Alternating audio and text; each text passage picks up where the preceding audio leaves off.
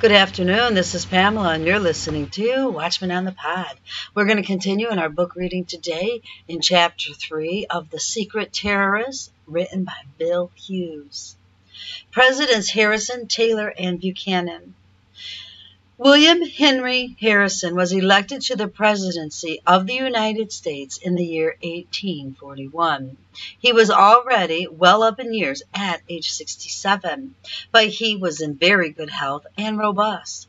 All who knew him felt that he would have no problem going through his full four years in office. However, just 35 days after taking the oath of office, President Harrison was dead on April 4th. 1841.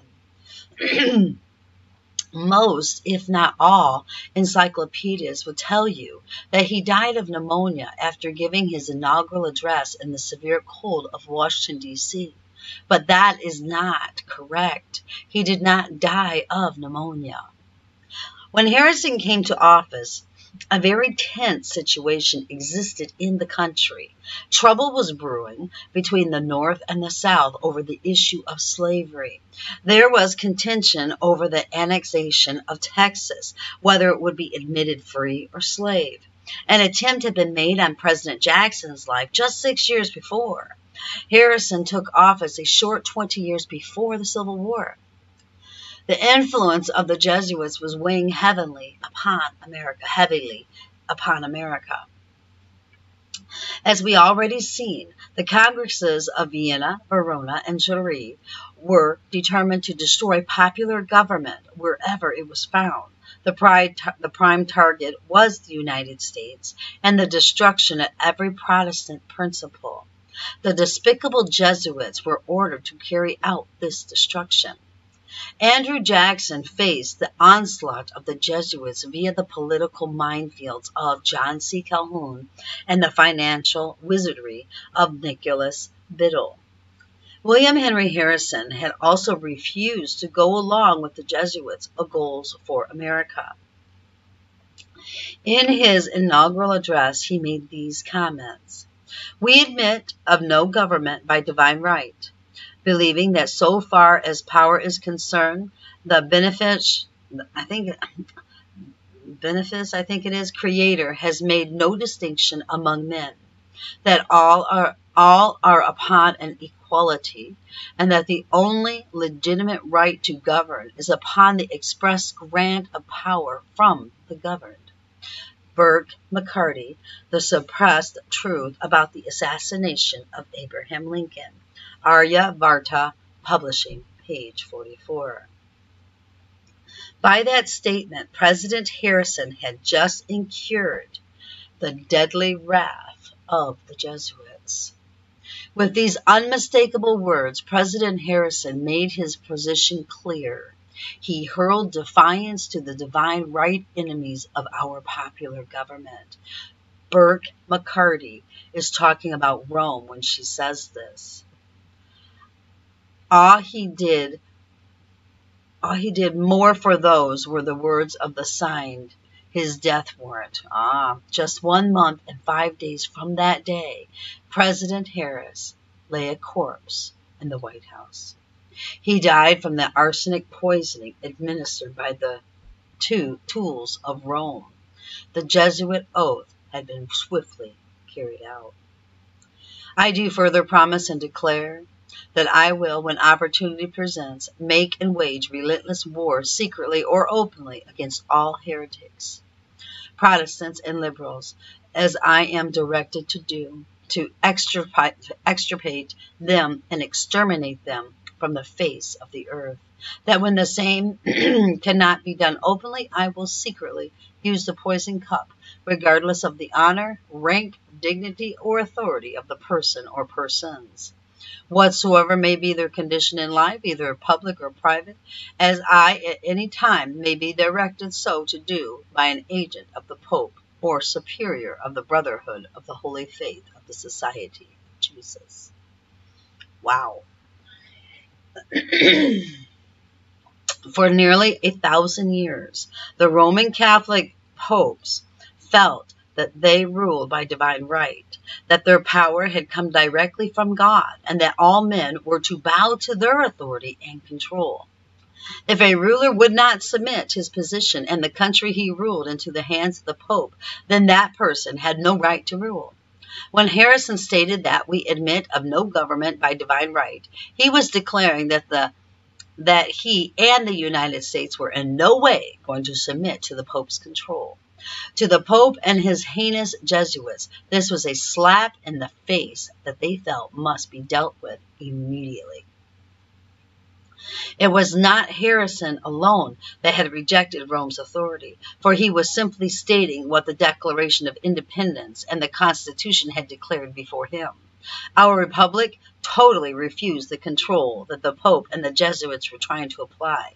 When a nation, church, or individual refuses to submit to the authority of the papacy, they, were they are finished.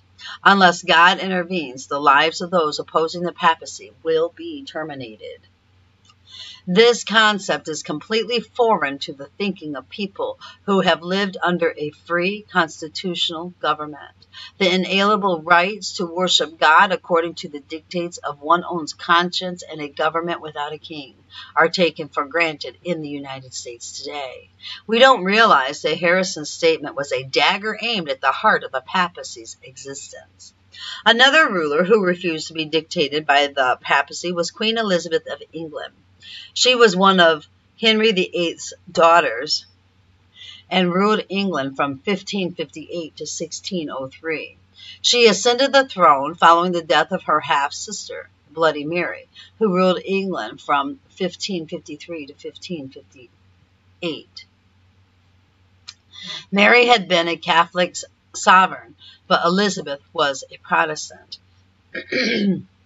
After her ascension, Elizabeth wrote to Sir Richard Crane, the English ambassador in Rome, to notify the people of her ascension. But she was informed by His Holiness that England was a lie. Wow, servant or slave. Really, is that what that says? Hmm. Of the Holy See, that Elizabeth had no right to assume the crown without his permission, and that she was was not born in lawful wedlock, and could not therefore reign over England, that her safest course was to renounce all claims to the throne and submit herself entirely to his will. Then he would treat her as tenderly as possible. But if she refused his advice, he would not spare her. She declined the Pope's advice, and the hatred of Pius and his successors was assured. J.E.C. Shepherd, the Babington, the Babington Plot, Wittenberg Publications, page 46. Queen Elizabeth wisely rejected the assumed divine right of the papacy to rule over and control the throne of England. Because of this, there were at least five attempts to assassinate her. These attempts all failed because she had a superb secret service group, and her life was saved. When the papacy realized that all their efforts to assassinate Elizabeth had failed, they turned to one of their Catholic sons, Philip II of Spain, in 1518, the papacy arranged for Spain to invade England. Later, let's see. Let's see. Okay, later on, it was Pope Sixtus X who promised Philip of Spain a million scudi to assist in equipping his invincible armada to destroy the throne of Elizabeth and the only condition the Pope made in bestowment of his gift. He should have the nomination of the English sovereign and that the kingdom should become a I, I can't read that word, something of the church. So I'm thinking like entity or whatever part of the church. The famous Spanish Armada was sent to crush England because Elizabeth would not give her throne and kingdom to the Pope. For 30 years, the Jesuits tried to kill Elizabeth, but failed. Finally, they conspired with Philip II of Spain to annihilate her with the Armada. We charge the popes of the succession with being the prime movers in the entire adult life of Elizabeth to deliberately destroy her and her kingdom. forcing England's return to the domination of their evil enslaving system called the Roman Catholic Church. Not only was the Pope the prime mover of the seditious int intrigues in England, but he was the mainspring of the ongoing treachery. The Pope insisted on exercising absolute authority and sovereignty over all kings and princes and dared to assume the prerogatives of deity in wielding his spiritual and temporal swords. Hmm. Likewise, as William Henry Harrison took his oath to become the President of the United States, the Jesuits saw a man that openly opposed them and their plans. Unfortunately, President Harrison was poisoned just 30 days, 35 days into his term of office. General Harrison did not die of natural disease. No failure of health or strength existed, but something suddenly and fatal. He did not die of apoxidity, apox, that is a disease, but arsenic would produce a sudden effect and it would also be fatal from the commencement. This is the chief weapon of the medical assassin, oxalic acid, prussic acid or salts of strychnine, I don't know what that is, would be almost instant death and would give but little advantage for escape to the murderer. There, his Therefore, his was not a case of acute poisoning, when death takes place almost instantaneously, but of chronic, where the patient dies slowly. He lives about six days after he received the drug. John Smith Dye, The Adder's Den, page 37. I'm thinking about, you know, this several times this person is quoted, this John Smith Adams, the Adder's Den. It might be worth looking into. We'll see. Okay.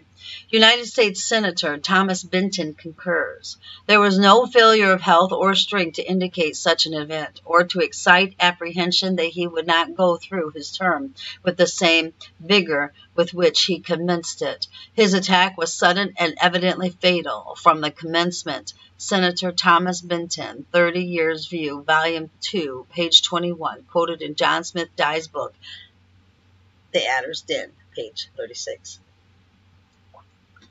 William Henry Harrison became the first president to fall a victim of the Jesuits in their attempt to take over the United States, destroy the Constitution, and install the papacy as the supreme ruler in America. If any U.S. president or any other leader refused to take orders from the Jesuits, they too would be targets of assassination. Zachary Taylor refused to go along with the destruction of America, and he was the next to fall. Taylor was known as a great military man. His friends called him Old Rough and Ready. He came to the White House in 1848, and 16 months later, he was dead. They used the invasion of Cuba as a test for President Taylor and had their plans ready to launch their nefarious scheme in the early part of his administration. But from very beginning, but from the very beginning, President Taylor snuffed out all hope of its consummation during his term. Burke McCarty, The Suppressed Truth About the Assassination of Abraham Lincoln, Aryavarta Publishing, page 47. Here is what would have happened if Zachary Taylor had invaded Cuba. There was Catholic Austria, Catholic Spain, Catholic France, and, and England all waiting, ready to do battle with the United States of America if he had invaded Cuba. What chance would this young republic have had against the united powers of Catholic Europe as at that time? The papacy well understood this, and that is why they pushed Taylor so hard to invade. Taylor committed another crime against Rome. He spoke passionately about the preservation of the Union. The Jesuits were striving hard to split the nation in two, and the president was trying hard to keep it together. Jesuit agents John C. Calhoun visited the Department of State and requested the president to say nothing to his forthcoming message about the Union, but Calhoun had little influence over Taylor, for after his visit, the following remarkable passage was added to Taylor's speech. Attachment to the Union of States should be fostered in every American heart.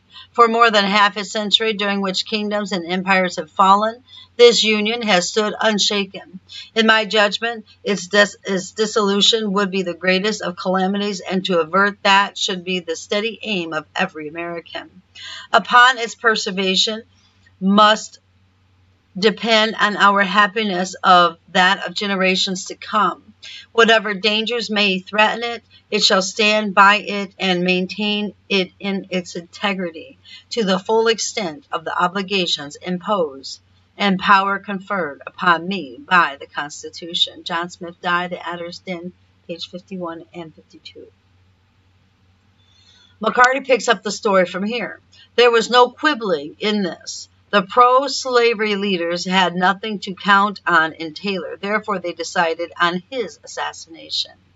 The arch plotters, fearing that suspicion might be aroused by the death of the president early in his administration, as in the case of President Harrison, permitting him to serve one year and four months when on the 4th of July arsenic was administered to him during a celebration in Washington, at which he was invited to deliver the address.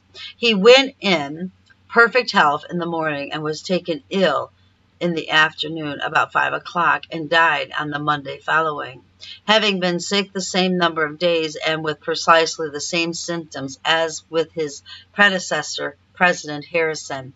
Burke McCarty, The Suppressed Truth About the Assassination of Abraham Lincoln, Aryavarta Publishing, page 48. The slave power, the Jesuits, had now sufficient reason to count him as an enemy, and this history, or his history, gave them to understand that he never surrendered. Those having slavery politically committed to their care had long before sworn that no person should ever occupy the presidential chair that opposed their schemes in the interest of slavery. They resolved to take his life. This the slave power, the Jesuits, understood, and they determined to serve him as they had previously served General Harrison, and only waited. Does that say served? Yeah and only waited a favorable opportunity to carry out their hellish intent. The celebration of the Fourth of July was near at hand, and the resolve to take advantage of that day and give him the fatal drug. John Smith Dye, The Adder's Den, page 52 and 53. Six years later, James Buchanan, a Pennsylvania Democrat, was elected president. James Buchanan had wined and dined with the Southerners, and it appeared as though he would go along with their desires. The new president uh, proved himself a decided trimmer. Although he was a Northern man, he had strongly courted the Southern leaders and given them to understand that he was with them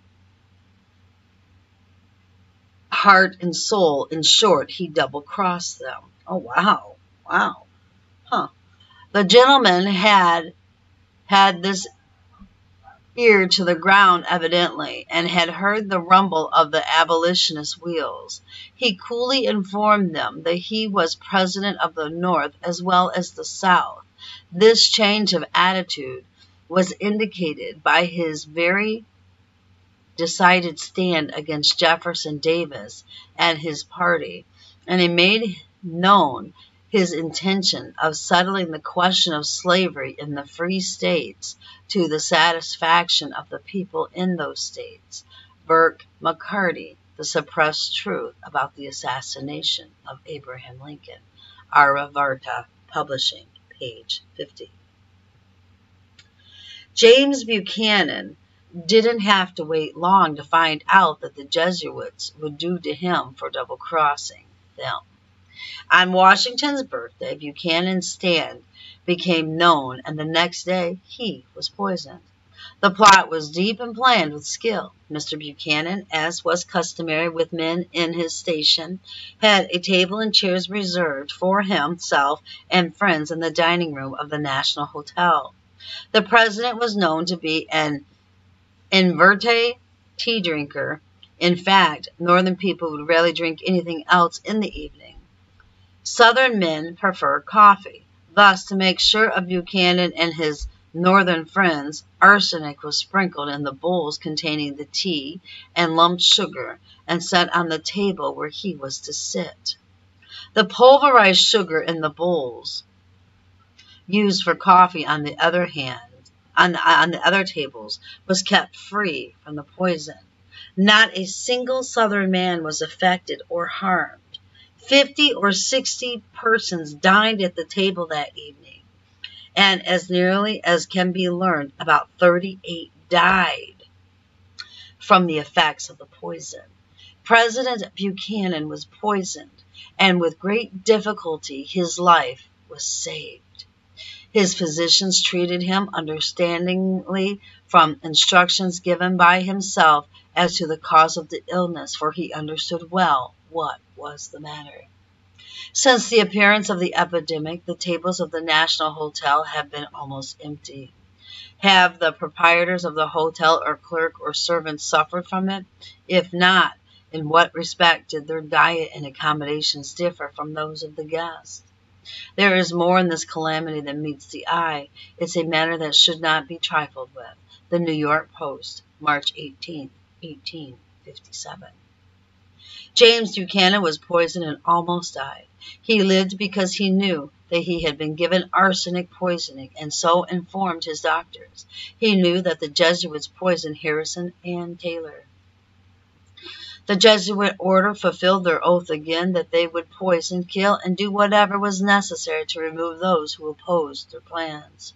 From 1841 to 1857, we saw that three presidents were attacked by the Jesuits as outlined in the congresses of Vienna, Verona, and Turin. Two died and one barely escaped. They allow nothing to stand in their way of total domination of America and the destruction of the Constitution.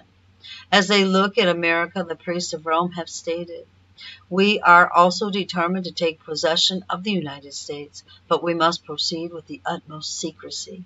Silently and patiently, we must mass our Roman Catholics in the great cities of the United States remembering that the vote of a poor journeyman, though he be covered with rags, has as much weight in the scale of powers as the millionaire Astor, and that if we have two votes against this one, against his one, he will become as powerless as an oyster. Let us then multiply our votes. Let us call our poor but faithful Irish Catholics from the every corner of the world and gather them into the very hearts of the cities of Washington, New York, Boston, Chicago, Buffalo, Albany, Troy, Cincinnati.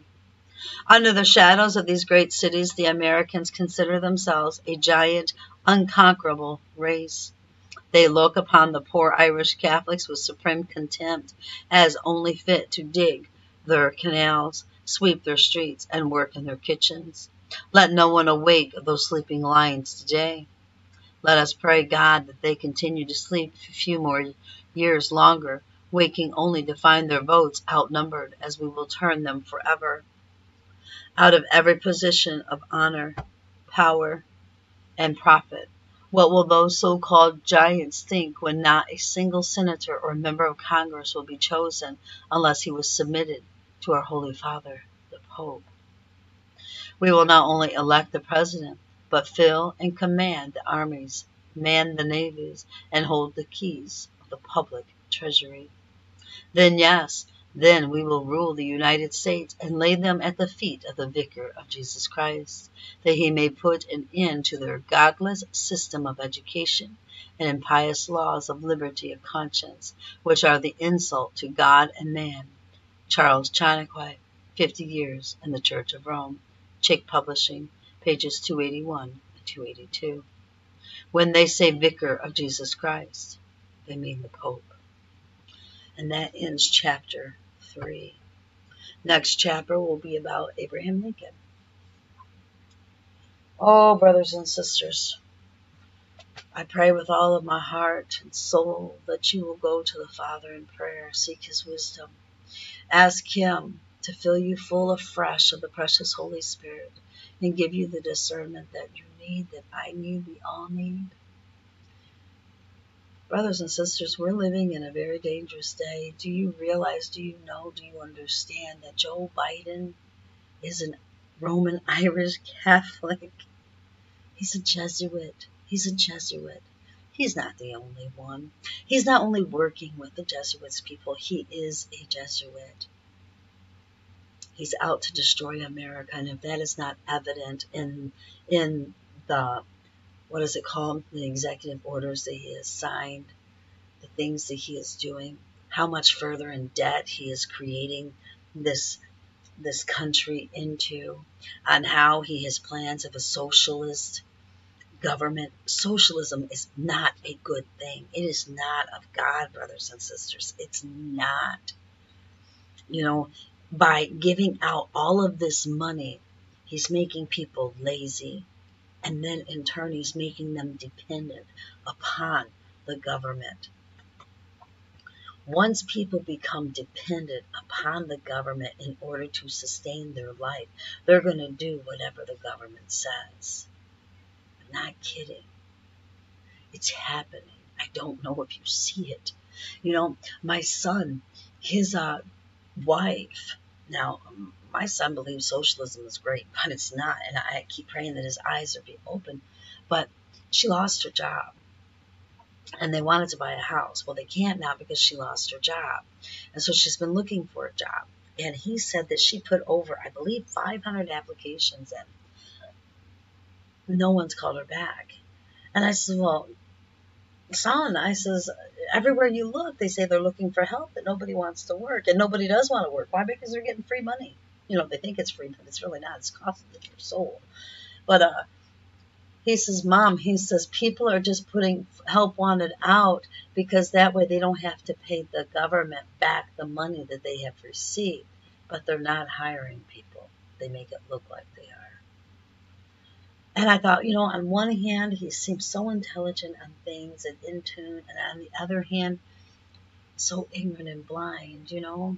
But that's what's happening, brothers and sisters. People don't want to work because they're getting free money through this stupid unemployment thing, and and they're really targeting poor Americans with children too because you know they're giving out you know free food was free i keep saying free but it's really not free nothing's free in this world they're even you for air sooner or later but um they're giving out you know food vouchers uh, food stamps they're giving out checks or you know per child in the household especially for poor america and it's just it's getting it's getting you more dependent, more dependent upon the government, and that ought not to be so.